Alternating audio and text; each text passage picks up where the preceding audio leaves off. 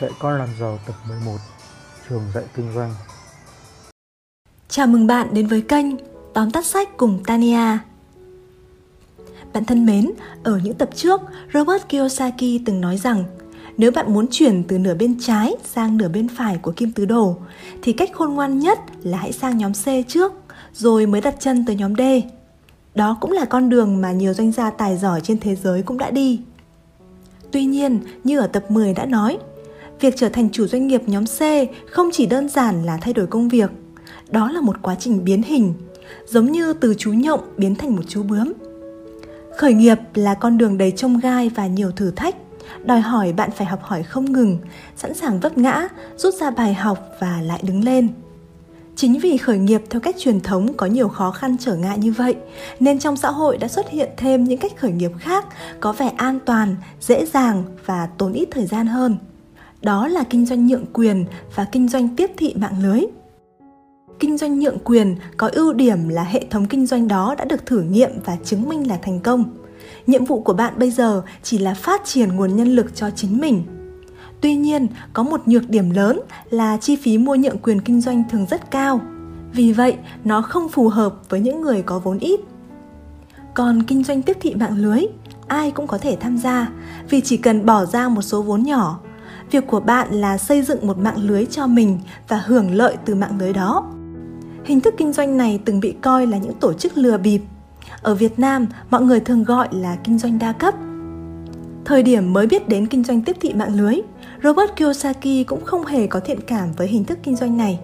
Tuy nhiên, sau quá trình quan sát và nghiên cứu, ông đã quyết định giới thiệu nó cho những người phù hợp.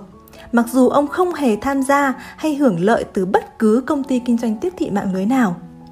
Dưới góc nhìn của ông, kinh doanh tiếp thị mạng lưới về mặt hình thức là một mô hình kinh doanh hoàn hảo. Nhưng lý do duy nhất khiến ông giới thiệu về nó thì lại là vì hệ thống giáo dục của nó. Xin nhấn mạnh rằng Robert Kiyosaki không khuyên bạn tham gia vào kinh doanh tiếp thị mạng lưới để kiếm tiền. Ông khuyên những người tham gia hãy coi công ty kinh doanh tiếp thị mạng lưới đó là một trường đào tạo kinh doanh cho chính mình. Còn những người không tham gia có thể mở lòng để nắm bắt và vận dụng điểm mạnh của hai chữ mạng lưới cho chính công việc kinh doanh hiện tại và tương lai. Dù bạn hoạt động trong lĩnh vực nào, dù bạn khởi nghiệp theo cách truyền thống hay bất cứ cách nào đi nữa, hãy luôn lưu tâm đến hai từ mạng lưới. Bởi vì những người giàu nhất thế giới đều xây dựng mạng lưới làm việc. Nội dung này sẽ được phân tích và dẫn chứng ở phần sau của video này. Đầu tiên, chúng ta sẽ đến với 5 ưu điểm của hình thức kinh doanh tiếp thị mạng lưới. Ưu điểm thứ nhất, vốn ít. Trong cuộc sống, những thương vụ ngon ăn nhất thường phải đầu tư rất nhiều tiền. Nếu ai đó đầu tư bằng số tiền tiết kiệm cả đời, họ sẽ luôn canh cánh nỗi lo sợ bị thua lỗ và cuối cùng họ thường bị thua thật.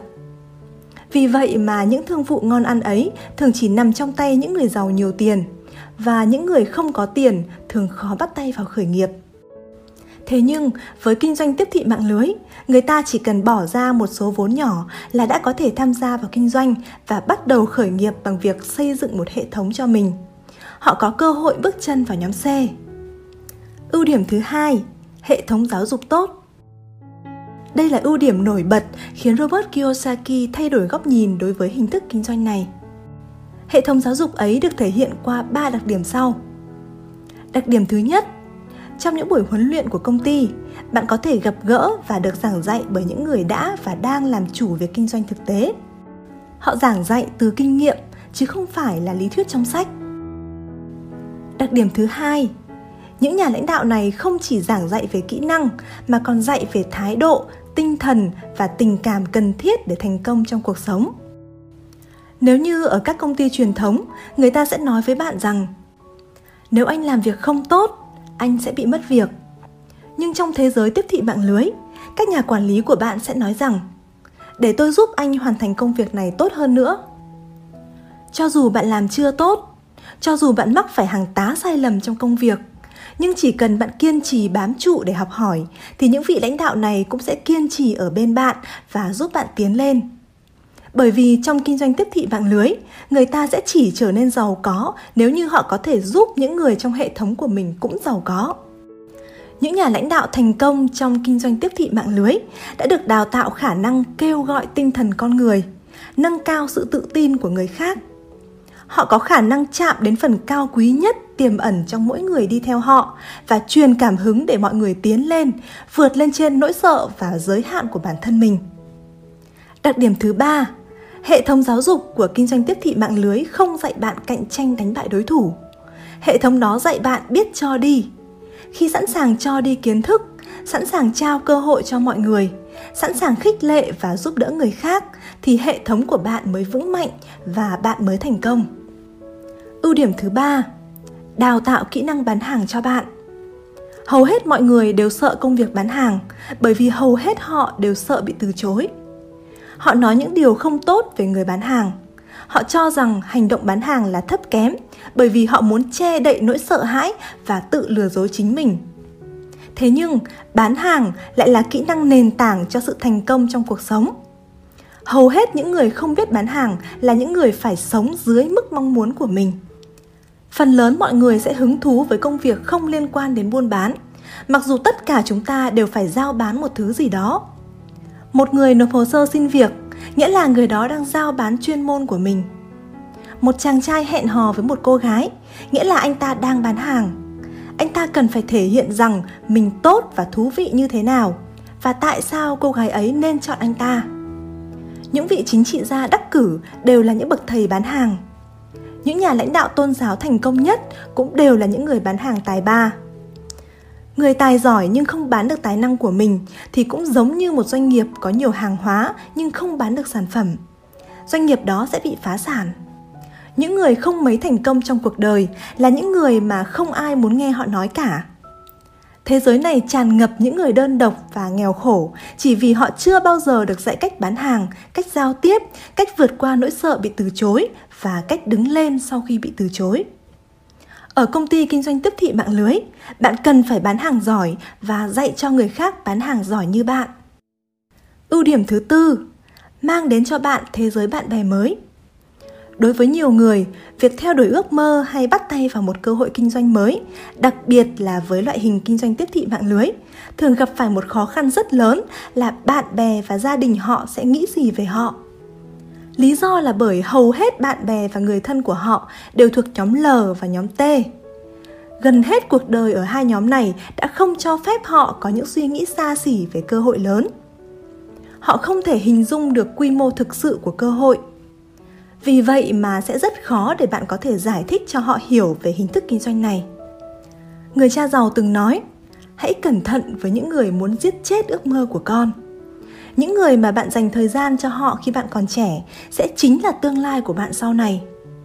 Nếu bạn muốn đến một nơi nào đó, thì hãy tìm những người ở nơi đó để kết giao và học hỏi. Vì lẽ đó mà robert kiyosaki nói rằng, kinh doanh tiếp thị mạng lưới có thể mang đến cho bạn một thế giới bạn bè mới. Đó là một nhóm lớn có cùng chí hướng, cùng giá trị cốt lõi, có thể hỗ trợ bạn trong quá trình chuyển tiếp sang nhóm c của kim tứ đồ. Ưu điểm thứ năm sức mạnh của mạng lưới là vô hạn. Bản chất của kinh doanh tiếp thị mạng lưới là bạn phải tạo ra những người giống bạn, tạo thành một hệ thống. Khi hệ thống hoạt động thì giá trị kinh tế được tạo ra theo cấp số mũ, chứ không chỉ là cấp số cộng. Bởi vì mỗi người trong mạng lưới của bạn lại tạo ra một hệ thống riêng của họ. Vì vậy mà về lý thuyết, mô hình kinh doanh tiếp thị mạng lưới có thể mang đến cho bạn khả năng giàu có là vô hạn. Vậy tại sao hình thức kinh doanh này lại từng bị coi là những tổ chức lừa bịp và thực tế là có những người không hề thành công với nó? Ưu điểm phản ánh nhược điểm. Phần thứ hai của video, chúng ta sẽ đến với những lỗ hổng của hình thức kinh doanh này. Nếu như ưu điểm đầu tiên của kinh doanh tiếp thị mạng lưới là vốn ít, ai cũng có thể dễ dàng gia nhập, thì nhược điểm tương ứng của nó chính là sự xô bồ. Ở đó có những người thực sự làm việc tích cực nhưng cũng có những người mơ tưởng hão huyền. Có những người sẵn lòng giúp đỡ và cho đi, nhưng cũng có những kẻ lừa đảo và những người thua cuộc. Có những người đang giàu lên nhờ kinh doanh tiếp thị mạng lưới, nhưng cũng có những người không có được gì. Lý do lớn nhất khiến người ta không thành công với loại hình này là họ gia nhập vì tiền. Kinh doanh tiếp thị mạng lưới không phù hợp với những người tham lam. Bạn có để ý rằng những bài phát biểu về doanh số bán hàng của nhiều công ty đã không chú trọng đến sản phẩm mà lại dựa trên những bằng chứng về những người đã thay đổi cuộc đời như thế nào. Sự cám dỗ của việc làm giàu đã kéo nhiều người vào công việc này. Xin hãy nhớ lại lý do duy nhất khiến Robert Kiyosaki giới thiệu về kinh doanh tiếp thị mạng lưới. Đó là bởi hệ thống giáo dục của nó, chứ không phải để kiếm tiền. Người nào gia nhập hình thức này vì sự thôi thúc của lòng tham, họ sẽ dễ bỏ qua giá trị về giáo dục của nó và chỉ chăm chăm vào việc kiếm tiền. Rồi khi xây dựng mạng lưới bằng lòng tham, họ sẽ khó mà chạm được đến cảm xúc tinh thần của người khác. Thay vào đó là các chiêu dụ dỗ để thôi thúc những người khác làm việc cho mình. Họ sẽ áp lực vô cùng khi người mà họ giúp đỡ vẫn chưa làm tốt được như họ mong muốn. Khi sự áp lực và dụ dỗ là cách khích lệ chính thì chúng sẽ giết chết tinh thần của hệ thống vì vậy mà họ đã không thành công đặc biệt về lý thuyết kinh doanh tiếp thị mạng lưới là để gia nhập nhóm c nhưng khi ai đó nghĩ đến việc bắt tay vào kinh doanh tiếp thị mạng lưới với hy vọng sẽ kiếm được tiền ngay tức khắc thì người đó vẫn đang chỉ tư duy như những người thuộc nhóm L và T. Nếu bạn đang cân nhắc về việc tham gia một công ty kinh doanh tiếp thị mạng lưới nào đó, xin hãy đánh giá về nó dựa trên hai câu hỏi sau. Câu hỏi thứ nhất, sản phẩm của công ty đó là gì? Hãy tìm hiểu và cảm nhận thật khách quan về sản phẩm đó. Câu hỏi thứ hai, hệ thống giáo dục của công ty đó có thực sự quan tâm đến việc đào tạo bạn trở thành một người nhóm c thực sự, bao gồm kỹ năng tối quan trọng là bán hàng và lãnh đạo hay không? Hay là họ chỉ tập trung vào việc đào tạo bạn kỹ năng tuyển dụng bạn bè, gia đình và công việc kinh doanh này để họ bán sản phẩm cho chính bạn và hệ thống của bạn mà thôi? Phải có lý do thì nhiều công ty kinh doanh tiếp thị mạng lưới mới bị coi là những tổ chức lừa bịp. Có công ty tốt và cũng sẽ có những công ty không tốt. Nếu bạn may mắn tìm được một công ty kinh doanh tiếp thị mạng lưới tốt, với những giá trị như Robert Kiyosaki đã kể ra, thì hãy tận dụng thật tốt cơ hội này để học hỏi và trải nghiệm việc kinh doanh và xây dựng hệ thống. Đó thực sự là một trường học kinh doanh đúng nghĩa những gì bạn học và thực hành ở nơi này sẽ có giá trị hơn nhiều so với việc kiếm được vài đồng đô la. Nếu không tham gia vào công ty kinh doanh tiếp thị mạng lưới nào, thì như đã nói ở đầu video, bạn hãy mở lòng để hiểu rộng hơn về hai chữ mạng lưới. Bạn hoàn toàn có thể sử dụng được sức mạnh của mạng lưới mà không nhất thiết phải tham gia vào các công ty kinh doanh tiếp thị mạng lưới nói trên. Đó có thể là mạng lưới sản xuất, phân phối trong nội bộ doanh nghiệp của bạn đó cũng có thể là mạng lưới đối tác, mạng lưới bạn bè, mạng lưới truyền thông và rất nhiều mạng lưới nữa. Nếu bạn sắp khởi nghiệp, xin hãy nhớ rằng mọi hình thức kinh doanh, dù là công ty truyền thống, nếu muốn thành công đều cần mạng lưới tốt. Hầu hết mọi người chỉ nhìn thấy rằng thomas edison đã phát minh ra những sản phẩm và ông trở nên giàu có. Nhưng họ không nhìn thấy được rằng cái thực sự khiến ông giàu có lại không phải là sản phẩm phát minh. Trước Thomas Edison đã có 22 người phát minh ra bóng đèn điện. Nhưng vấn đề là những cái bóng đó không thực tế. Chúng không sáng lâu và những nhà phát minh đó không thể giải thích được giá trị kinh tế của những bóng đèn đó. Nói cách khác, những nhà phát minh ấy không biết cách kiếm tiền từ những phát minh của họ. Còn Edison, ông không phải là người đầu tiên phát minh ra bóng đèn điện, nhưng là người phát minh ra cái bóng đèn hữu dụng đầu tiên và biết kinh doanh chúng. Chính nhờ sự nhạy bén kinh doanh mà rất nhiều những phát minh của ông trở nên hữu ích cho hàng triệu người. Điều thực sự làm ông giàu có chính là mạng lưới hệ thống mà ông tạo ra để đưa những phát minh của mình đến với người tiêu dùng. Mỗi lần phát minh mới ra đời, người giàu là người biết sử dụng và làm chủ mạng lưới xung quanh phát minh đó.